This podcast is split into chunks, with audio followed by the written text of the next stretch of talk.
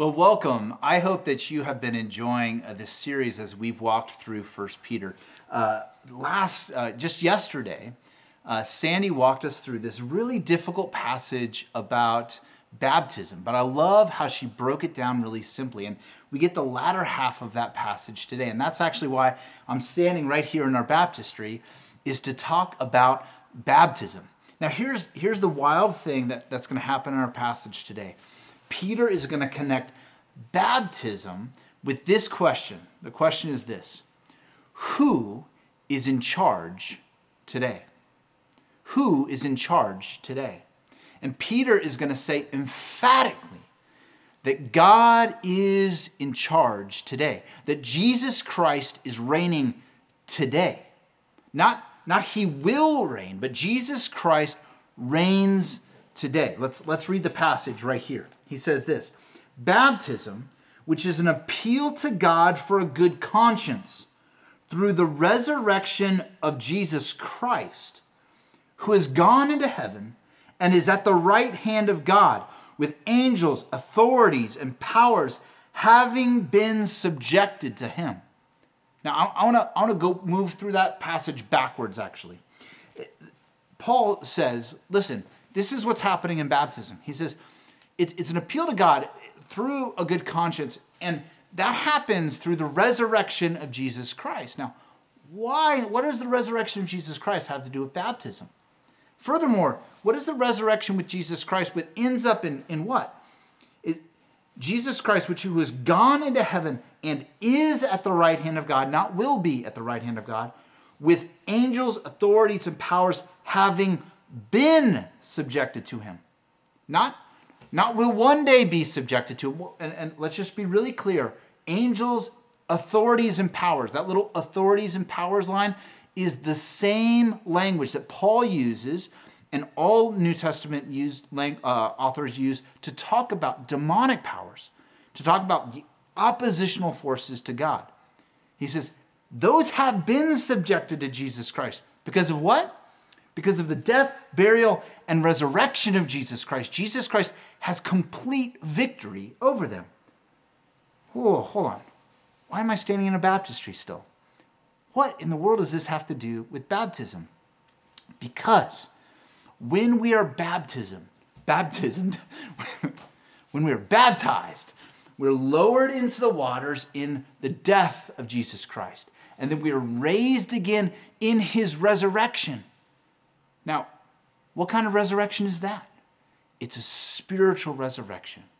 Peter is saying, listen, do you, do you know what's happened with Jesus Christ? He's already walked through baptism.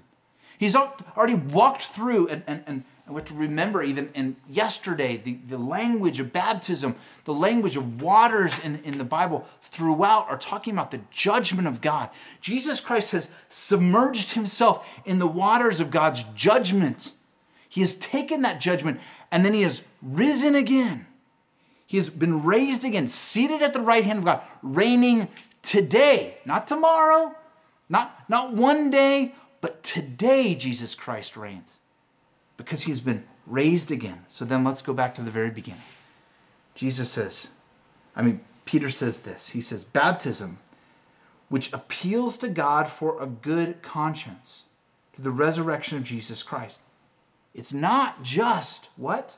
It's not just a removal of dirt from the body. I love that. He says baptism isn't just this sign where, where you just, you know, it's it's the same as taking a shower. He says Listen, anybody can take a shower. Anybody can put water over them.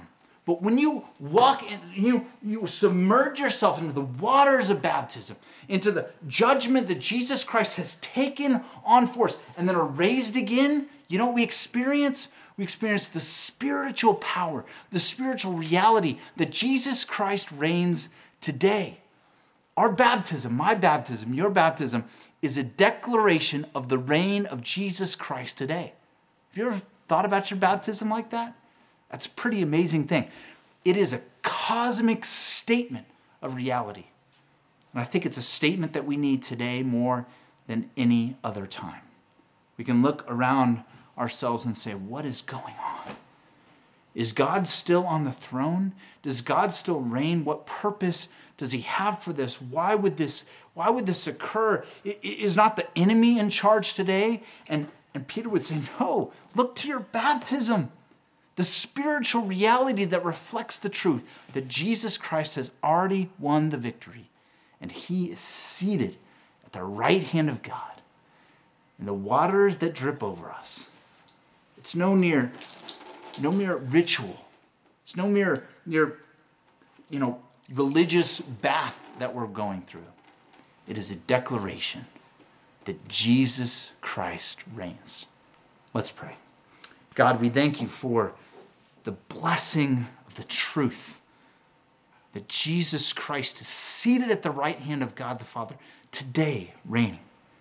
We declare his name, we declare his victory Lord, we long to live in the victory of Jesus Christ.